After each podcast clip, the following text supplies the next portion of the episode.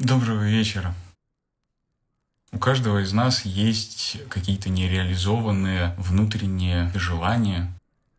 Есть много всяких интересных идей, которые кажется, что они такие для реализации, знаете, ну как, как я вот буду реализовывать что-то, какие-то вещи. Мне не хватает опыта, мне не хватает идей, может я не оригинален. Просто страхи мы боимся очень часто. Что подумают другие люди о нас? Что если мы, занимаясь чем-то, вдруг начнем реализовывать какие-то идеи, будучи писателями, начнем заниматься спортом, к примеру, либо начнем учиться танцам, петь. Мне кажется, что сейчас очень интересное время, в котором мы живем которая нам дает очень много возможностей как раз-таки начинать исследовать, пробовать себя в разных абсолютно вещах, в разных идеях. Вот. И вот эта книга, которую я сейчас буду немножечко читать для вас и для себя, она как раз о том, что вряд ли нам стоит вообще как-то париться и бояться что-то пробовать, что-то реализовывать, что-то хотеть.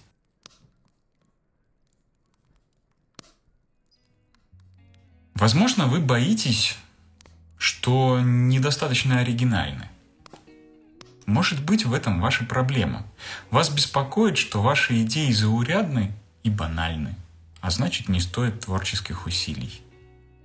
Начинающие писатели часто делятся со мной сомнениями. У меня есть идея, но боюсь, что кем-то это уже было сделано. Что ж, вполне вероятно, что кто-то уже сделал это. За что не возьмись, большая часть уже сделана, но ведь это еще не было сделано вами. Ко времени, когда Шекспир закончил свой жизненный путь, он разработал практически все мыслимые в литературе сюжеты. Но это не остановило писателей, и в последующие пять столетий они продолжали разрабатывать все те же сюжетные линии снова и снова – и не забывайте, что большинство этих историй стали штампами еще задолго до того, как за них взялся Шекспир. Рассказывают, что Пикассо, увидев древнее наскальное изображение в пещере Ласко, сказал «За 12 тысяч лет мы ничему новому не научились». Скорее всего, он прав. Но что с того? Что такого, если мы повторяем одни и те же темы? Что такого, если мы кружим вокруг одних и тех же идей снова и снова, поколение за поколением? Что с того, что каждое новое поколение испытывает те же потребности и задает те же вопросы, которые годами испытывало и задавало человечество? Мы все связаны в конце-то концов. Так что речь о том, что у творческого инстинкта могут быть повторения. Что не возьми, все нам о чем-нибудь напоминает. Что не возьми. Но стоит вам выразить ту же самую идею, вложить в нее свою страсть, и идея становится вашей. Вообще, чем старше я становлюсь, тем меньше впечатления производит на меня оригинальность. Искренность трогает меня сейчас куда больше. Потуги на оригинальность часто кажутся неестественными и претенциозными, но меня неизменно волнует тихая простота истинности. Поэтому просто скажите то, что хотите сказать. И скажите это от всего сердца. Поделитесь тем, чем хотите поделиться. Если это достаточно искренний порыв, поверьте мне, его воспримут как оригинальный. Ах да, вот еще что. Вы не должны спасать мир своим творчеством. Другими словами, вашему искусству совсем не обязательно быть оригинальным. И ему не нужно быть важным.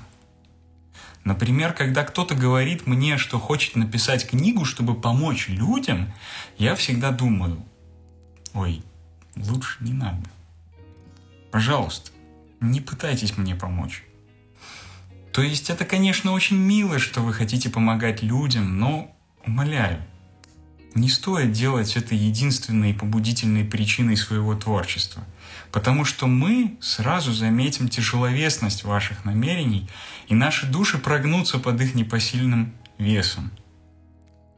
Мне вспомнилось чудесное высказывание английской колумнистки Кэтрин Уайтборн.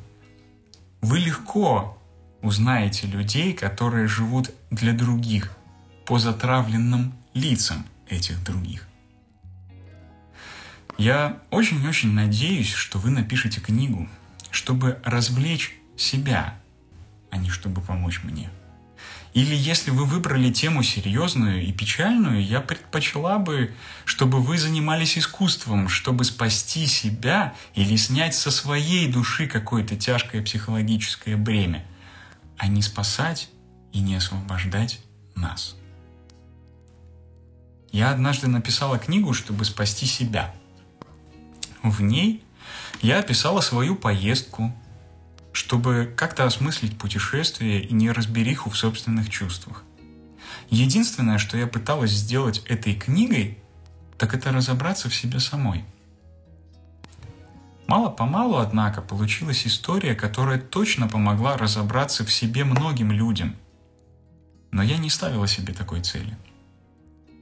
Если бы я села писать «Есть молиться, любить с единственной целью помочь другим, получилась бы совершенно иная книга.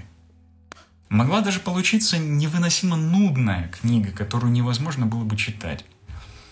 Ладно, ладно, признаюсь, многие критики и так называют «Есть молиться, любить» невыносимо нудной книгой, которую читать невозможно. Но я сейчас не об этом. Я о том, что писала эту книгу для своих целей – и может быть именно поэтому в ней ощущается подлинность, а в конце концов она даже оказалась полезной для многих читателей. Возьмем, кстати, хоть эту книгу, которую вы сейчас держите в руках. «Магия творчества». Это руководство по, само... по самосовершенствованию, согласны? Но при всем уважении и даже любви я и эту книгу писала не для вас – я писала ее для себя. Я писала эту книгу для собственного удовольствия, потому что мне правда страшно интересно размышлять о творчестве. Мне было приятно и полезно медитировать, обдумывать эту тему. Если то, что я написала в конечном итоге поможет вам, буду счастлива. Переходный побочный, превосходный побочный эффект. Вот что это будет. Но по большому счету я делаю то, что делаю, потому что мне нравится это делать. У меня есть подруга. Она монахиня и всю жизнь работает, помогая бедным в Филадельфии. Эта женщина просто святая. Всю жизнь она без устали защищает бедняков, страдальцев, заблудших и неприкаянных. И знаете, почему ее деятельность так плодотворна? Потому что ей нравится этим заниматься. Потому что для нее это в удовольствие. Иначе ничего бы не получилось. Иначе это было бы тяжким бременем и мученичеством. Но сестра Мария Скалион не мученица. У нее радостная душа. И она совершенно искренне получает удовольствие от такой жизни, которая наилучшим образом соответствует ее натуре. Так уж получилось, что попутно она заботится о множестве других людей, но каждый чувствует, что эта миссия приносит ей неподдельную радость, и на самом деле ее помощь именно поэтому так целительна. Словом, если то, что вы делаете, вам в радость, это хорошо. Вот что я пытаюсь сказать. Очень хорошо также, если то, что вы делаете, вас укрепляет и излечивает, восхищает и очищает вас – или, скажем, если это просто хобби, помогающее вам не съехать с катушек.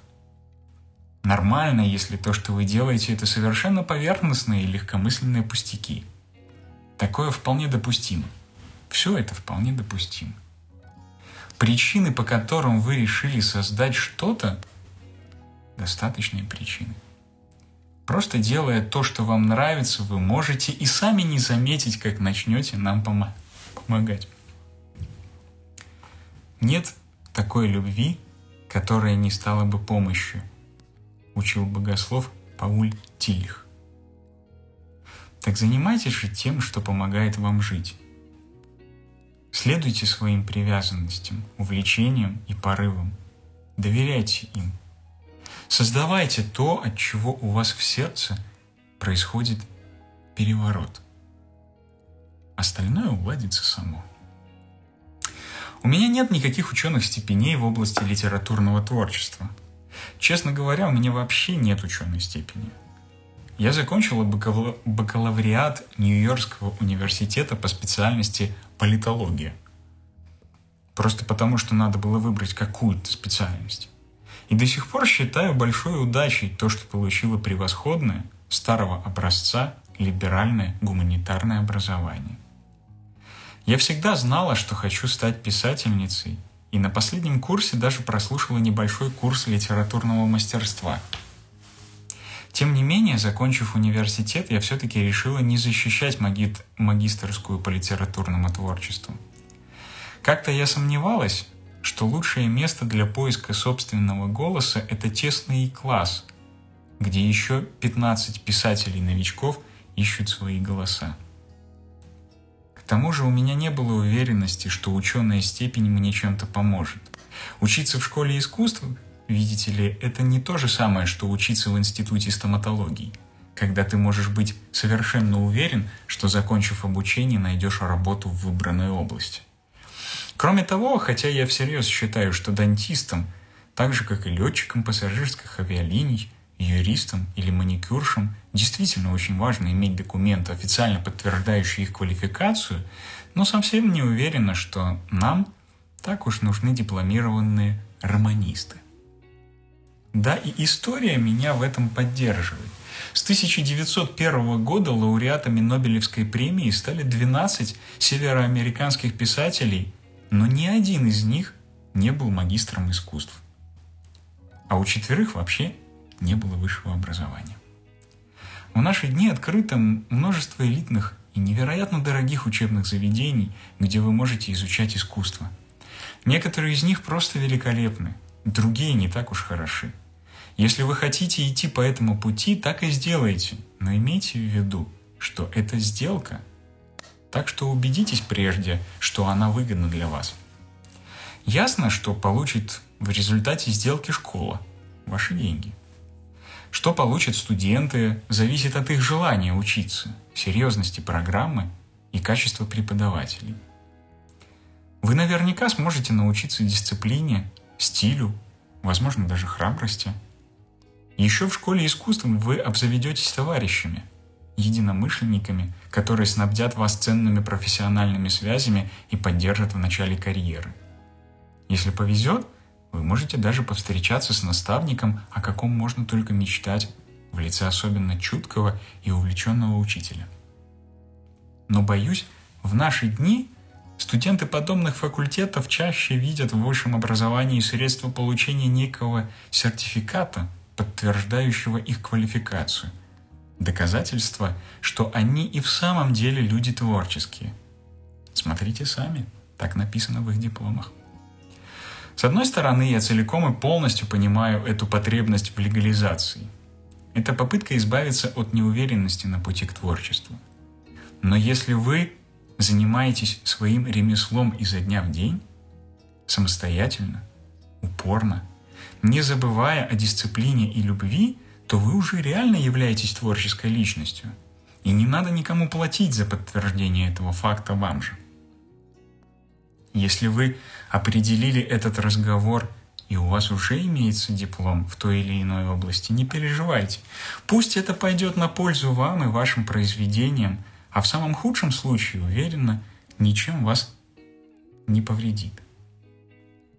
Вспоминайте все то, чему вас учили в школе, и используйте эти знания, чтобы совершенствоваться в своем деле. Возможно, вы сейчас как раз обучаетесь в школе искусств, и можете без особых жертв себе это позволить.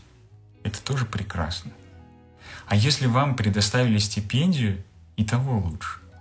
Вам повезло здесь оказаться, так используйте этот шанс на 100%. Трудитесь изо всех сил. Извлекайте максимум пользы из всех возможностей и растите, растите, растите. Это время может оказаться счастливейшим временем усердной учебы и творческого созидания. Но если вы только еще подумываете о дальнейшем обучении искусствам, а при этом не гребете денежки лопатой, я обращаюсь к вам. Вы спокойно можете обойтись без. Не нужно вам для этого залезать в долги, потому что долги неизменно убивают мечту и творчество. Один из лучших моих знакомых живописцев преподает в одной из самых знаменитых в мире художественных школ, но сам мой друг не имеет диплома о высшем образовании. Он мастер, верно, но овладевал мастерством самостоятельно. Он стал прекрасным художником, потому что годами усердно трудился над тем, чтобы стать прекрасным художником. Сейчас он обучает других на таком уровне, на каком его самого никогда не учили. Это вроде как ставит под вопрос необходимость всей системы. Но студенты слетаются со всего мира, чтобы поучиться в этой школе, и многие из них – ребята из небогатых семей, и те, кому не удалось получить полной стипендии от университета, по окончании программы остаются с десятками тысяч долларов долга. Мой друг очень заботится о своих учениках. И поэтому при виде того, в какие жуткие долги они залезают, потому, и это парадокс, что им хочется как можно больше походить на него. У этого достойного человека сердце обливается кровью. И у меня тоже. Я спросила своего друга, зачем они это делают? Зачем студенты серьезно осложняют себе будущую жизнь ради нескольких лет обучения художественному творчеству. И он ответил, ну, на самом деле они это не всегда как следует продумывают. Большинство художников – люди импульсивные и не слишком дальновидные. Такие не умеют строить планы на много лет вперед. Художники по природе своей игроки. А азартные игры – занятия опасные. Но занимаясь искусством, всегда играешь в азартную игру. Бросаешь кости на удачу, слабо надеясь, что не зря тратишь время, силы и деньги, и это когда-нибудь окупится старицей. Кто-то, может быть, купит твою работу, и ты, возможно, добьешься громкого успеха. Вот так и многие из моих студентов рискуют в надежде, что дорогостоящее обучение впоследствии окупится. Я принимаю это. Я и сама всегда была творчески импульсивна. Это все завязано на любознательности и страсти. В работе я то и дело рискую и совершаю прыжки в неизвестное, по крайней мере пытаюсь. И вам, если хотите жить творческой жизнью, необходимо будет рисковать, причем охотно. Но если вы собрались сделать ставку, обдумайте, что ставите на кон. Никогда не бросайте кости бездумно.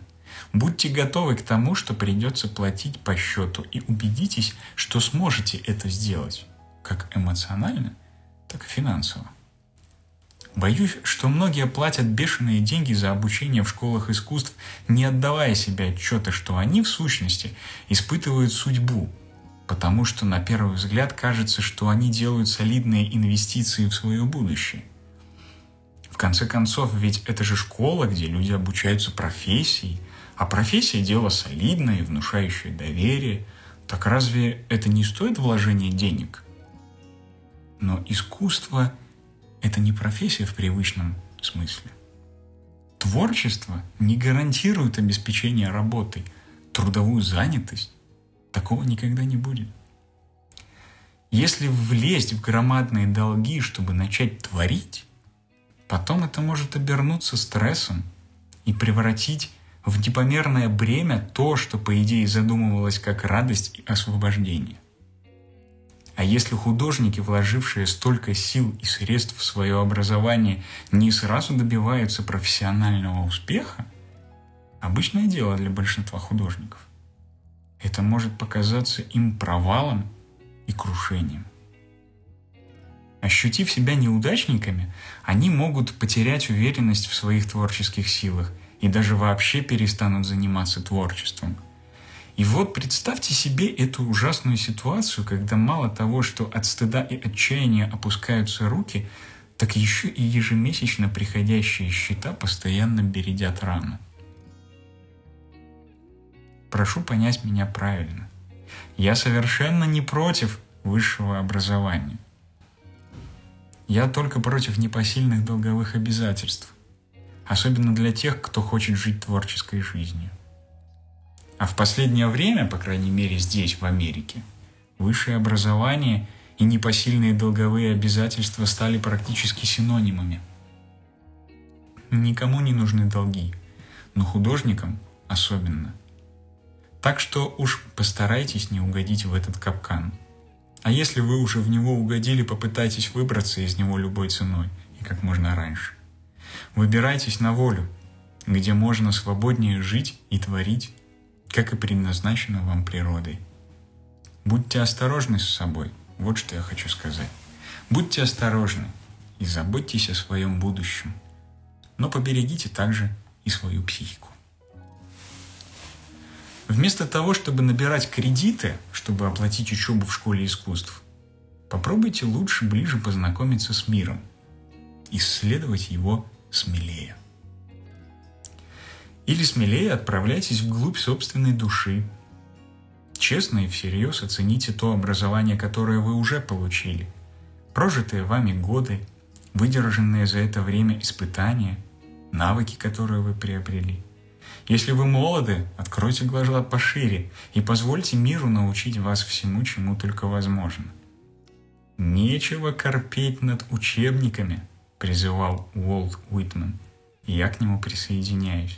Слишком много есть способов учиться, и они совсем не обязательно связаны со, со школьными классами. И смелее начинайте делиться своим пониманием творчества, пусть даже вы еще ребенок. Если вы молоды, вы видите все иначе, чем вижу я. И мне хочется знать, каким видите мир вы. Нам всем это интересно. Когда мы смотрим на ваши работы, чтобы они собой не представляли, мы хотим почувствовать вашу юность, свежее и острое восприятие недавнее, недавно прибывшего в этот мир человека. Делитесь с нами щедро – Позвольте нам это ощутить. В конце концов, все мы когда-то были на вашем месте. Просто у многих это было уже очень давно. Если вы человек старшего возраста, поверьте, мир не переставал учить вас все это время. Вы уже многое знаете, намного больше, чем себе представляете. Но это отнюдь не окончание. Это всего лишь зрелость. После определенного возраста, независимо от того, на что вы тратили свое время, можете считать себя профессором в науке жизни. Если вы до сих пор здесь, если прожили такую долгую жизнь, так только потому, что понимаете в ней толк. Мы очень нуждаемся в том, чтобы вы открыли свои секреты, поделились тем, что знаете, чему научились, что вы видели и чувствовали. Если вы не молоды, то вполне возможно уже приобрели и накопили то, что необходимо для более творческой жизни. Все, кроме уверенности, чтобы приступить уже наконец к работе. Но вам необходимо, чтобы вы ее начали. Независимо от того, молоды вы или стары, мы нуждаемся в ваших произведениях, чтобы обогатить и осветить собственную жизнь. Так что отбросьте сомнения и страхи. Пусть они смиренно улягутся к вашим ногам. И стряхните все обременительные идеи о том, что вам нужно и сколько следует за это заплатить, чтобы получить право на творчество. Потому, уверяю, вы уже обладаете этим правом. Оно дано вам от природы самим фактом вашего присутствия здесь, в этом мире среди нас.